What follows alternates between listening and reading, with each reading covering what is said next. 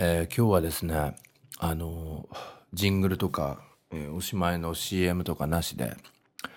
あのガチでちょっと語りたいなと思ってるんですよね。まあいつもはキャラをちょっと出して面白おかしく痛快な感じでやってたんですけどあのいろいろ思うことがあって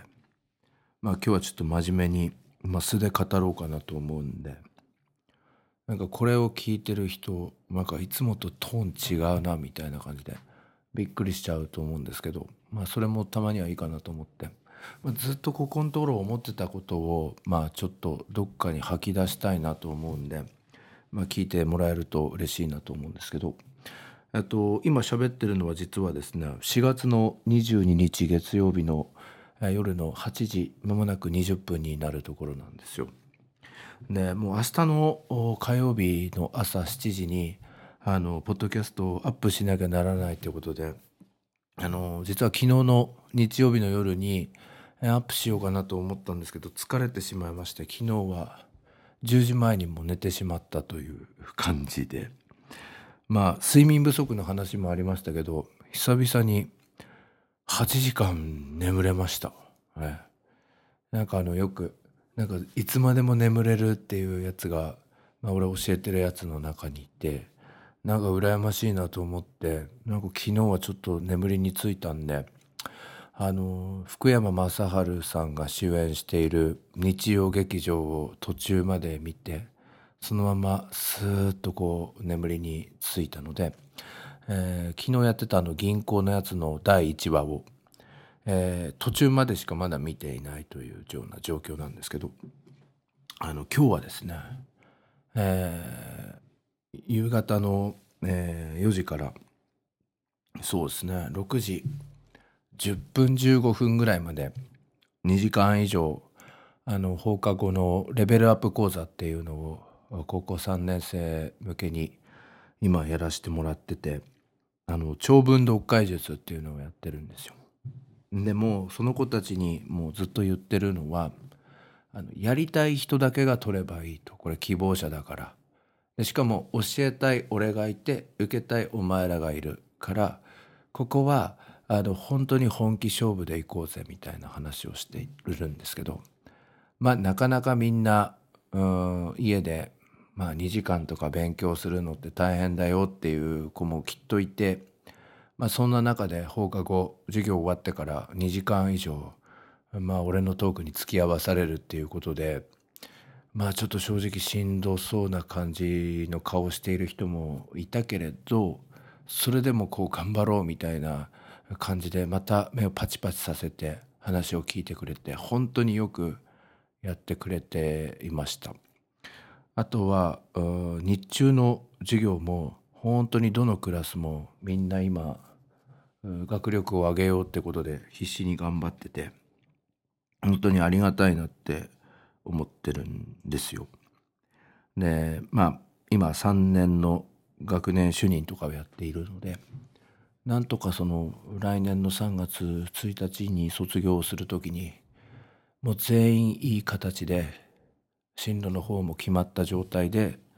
送り出したいなっていうのがまあ自分の夢なんですよね。だから今そのために結構厳しいことを言ったりとかあの要求度を上げたりとかしていてでもみんな本当にこんな俺だけどよくついてきてくれてあありがたいなってだからこそ、うん、学力をつける英語を得意にするっていう形で返したいなって思ってるんですよね。でまあこの頃思ってたことっていうのはどういうことかっていうとあの不合格の体験を持っている子がまあ今自分が教えている高校には結構いるっていうことなんです。でまあ東京都内とかだと、まあ、私立の高校をもう最初から第一志望にするっていう人が多かったりするんですけれどもやっぱりその、まあ、ちょっと離れた田舎のあの県とかになりますと、まあ、自分のところもそうだと思うんですけれどもなんか県立の学校が第一志望で、まあ、私立の高校は、まあ、抑えっていうその県立が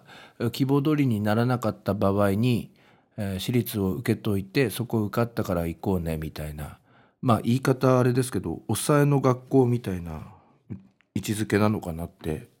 まあ今のところなんですけれどもうちの学校の位置づけってきっとそうなのかななんて思ってるんですよね。でまあもちろんうん第一志望でうちの学校を選んでくれているっていう人もいてそれも結構増えていて嬉しいんですが半分ぐらいの方がもしかすると半分まではいかないのかな？3分の1以上かな？半分近くなのかな？ちょっとその辺よく分かりませんがあの、まあ、県立高校を第一志望にしていて、まあ、県立高校がちょっと残念な結果だったのでまあうちの学校に来てくれているっていう流れがある子がやっぱり結構いるっていうのが事実なんですけど。だからそういう子はまあ15の春で不合格してしまったっていう経験を、えー、持ちながら今の高校で頑張ってるっていうことなんだなって思ってで自分はまあ高校受験は第一志望に行けたんですけど大学受験結構失敗してきましてまああんまりうんあからさまには言っていませんが自分二浪したんですよね大学受験で。でうんまあそれで二浪で合格したのもまあちょっとそこ第一志望にしている子とかもいると思うのであんまりあれなんですけど実は抑えの学校みたいな、うん、ことがあって。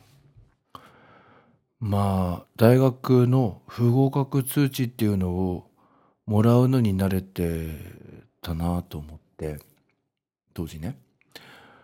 あなんか受かる気がしなくなるくらい本当にもう不合格通知みたいなのが結構来ていて。まあ現役の頃はまあうん結果が思わしくないのは仕方がないのかなって思っていました。で一浪目の時はやっぱり東京で一人暮らししろって言われたんで結構遊んでしまったんですよね。まあもう今ないなくなってますけど親には。あんまり言えなかったけど。でまあ二浪の時は本当によく勉強頑張ってたんですよね。だけど頑張ったけど結果が伴わなかったっていう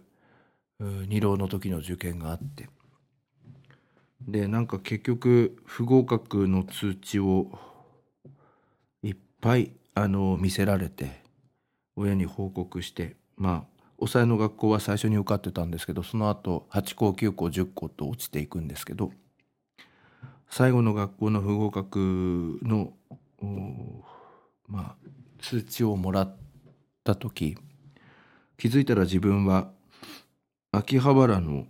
広場にいました。あのちょうど中央線沿線の荻窪っていうところに中野とか高円寺の先なんですけどそこに住んでいたんですけど気がついたら秋葉原の駅にいましてまあ実家に帰ろうかなって思って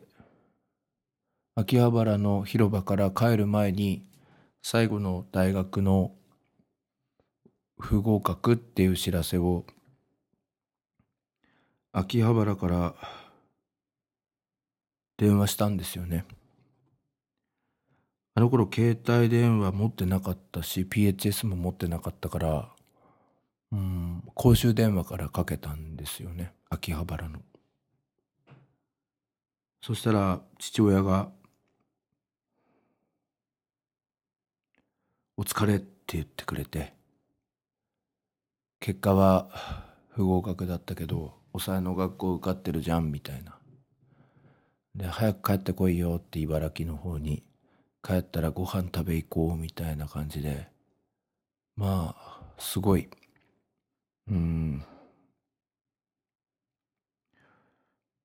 なんか元気のいいトーンの電話みたいな。まあめちゃくちゃ自分のことをこう励ましてくれているつもりでやってくれていたんでしょうけどそれが痛くて。なんかもう悪いなっていう気持ちが倍増してしまって。電話を切ってから自分は秋葉原の広場まあかなり工事してたんですよねその時期。今はもう整備されてますけど。その工事している辺りの隣の広場のところでベンチに座ってまあうなだれてたみたいな。時間どのくらいあったのか分かんないんですけど。まあそういうことがあって。だからまあその時自分浪人二浪だったからもう二十歳過ぎていたわけなんですけれどもそれでもショックだったんですよね。だから二十歳の時の俺でもすげえ不合格っていう受け止めってきつかったよね。うん。大人ってかもう成人になってたけど、うん、きつかっただからさうん15の春でそれを経験するってやっぱ相当つ辛かったんじゃないかなって思うんだよね。でなんか受験ってよく平等とかって言うけどなんか、うん、俺的には負け惜しみとかじゃないんだけど平等じゃない気がしててまあこれ俺の感想だけどまあたまたまその、うん、問題が直前でチェックしていたのがたまたま出れば正解率は上がるし一方でめっちゃ努力してきたけれどなんか緊張とか焦りとかで頭が真っ白になっちゃうこととかあとはめっちゃ努力してきたけど体調崩しちゃうやつとか。いろいろいるからコンディションっていう部分でもみんな同じ健康状態精神状態で受けていないからまあそれ言ったらキリがないっていう話もあるけどでもやっぱり厳密に言うと平等じゃないのかなみたいななんかそんなことも思ったりしてて、うん、だからやっぱり不合格っていう受け止めの時にいろいろなんだろう理由を並べてしまうとそれは一般的には負け惜しみって思われちゃうから自分の中でこらえるみたいな。だからあんまりグズグズも言えないみたいな。本当はいっぱい言いたいことあるけど全部言ったらそれは負け惜しみになるからずっと自分の心の中でそういう思いをこらえてるとなんか胸がなんつうのかなギューってこう締め付けられるような感じになったりとかきっとあったと思うんでね。でまあたまたままあいろいろあってまあ何人かの生徒をバスに乗るところまで送っていったことがあるんですけどまあそこにこう自転車が止まってるわけなんですけどなんかそれをちょっと見て最初の頃どんな気持ちでなんかここに自転車を止めて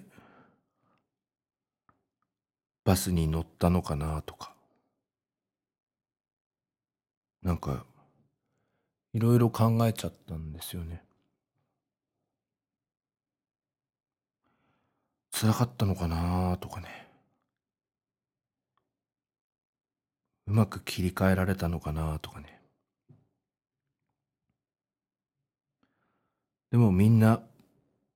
そいつらがなんかまっすぐ前を向いてそして今の高校を楽しんでくれていて笑いながら学校生活を送っててもう慣れたのかな。だからなんかそういうのを見ててすごいありがたいなって思ってて。だからこそ自分はこの学校が好きなんですけれど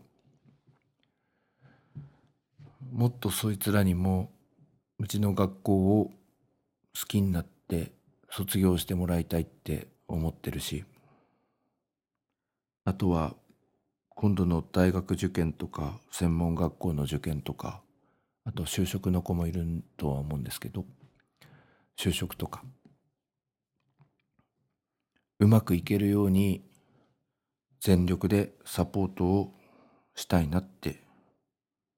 思ってまして。だから頑張るっていう話だし。子供らも頑張れっていう話だし。だからもう絶対に。今度の3月に卒業するときにこの学校来てよかったって言わせるっていう。言わせてやるっていうのが俺の今年度の目標なんですよねだから厳しいことをあえて言おうと思ってます。勉強も分かるようになるまでしっかり教えたいと思ってるし。これから栄養入試だ推薦だとか一般入試にプラスアルファしてそういう準備とかも始まると思うんですけどそういうのも妥協したくないっていうかしっかり見ていきたいと思ってるんです。でこれだけ厳しくいろいろ指導されてそれで迎えた受験なんだからってなると子供たちもきっと自信を持つことができて自信が持てれば緊張感みたいなのも少し和らぐと思ってるんです。これだけ頑張ったんだからあとはもうなるようになるしかねえなみたいな。そういう気持ちで受験に向かってもらいたいなって思ってるんです。だからあえて今見ている勉強とかは厳しくいこうって思ってるんです。そしてこれから面接練習とか小論文とか死亡理由書とかの指導に入るんですけどガンガンやってやろうと思ってます。そこまでされて歯を食いしばって頑張ってやって完成させて試験に臨むんだったらば勉強もそうなんだけど一般受験の人も。絶対自信が持てると思うんですよ。やっぱ15の春でなんか不合格っていう現実をに直面したことある子だとやっぱりなんかまた失敗するんじゃないかとかまた失敗したらもっと自信なくなっちゃうよとかきっとそう思うというか不安がずっと胸のどっかにあるんじゃないかなって思ってるんですよね。だからそうはさせまいと厳しくいこうと思ってるんですよね。そして進路をつなげて進路を実現させてこの学校に来てよかったって思って卒業してもらえるようにしたいなって思ってるんです。そして高校はまあ第一志望じゃなかったけどうちの学校に来てよかったって思って卒業してもらえればなんかこの3年近くの間に自分の中に自分の心の中にあった自信のない自分またダメなんじゃないかっていう不安を抱えている自分とそういう自分ともさよならできる卒業できるんじゃないかなって思ってるんで俺は今年は頑張ろうと思ってます。今までもそうだったけど今までで最高で最強の一年にしようかなって思ってます。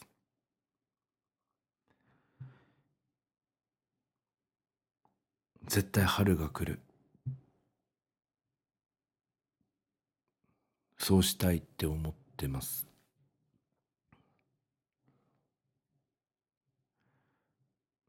なんか直接こういう話を、まあ、今日ちょっとあるクラスでしたんだけどうんなんかちょっとふざけちゃうんですよね。生徒の前だとね。うんだからなんかいやここでそういう思いを吐き出して。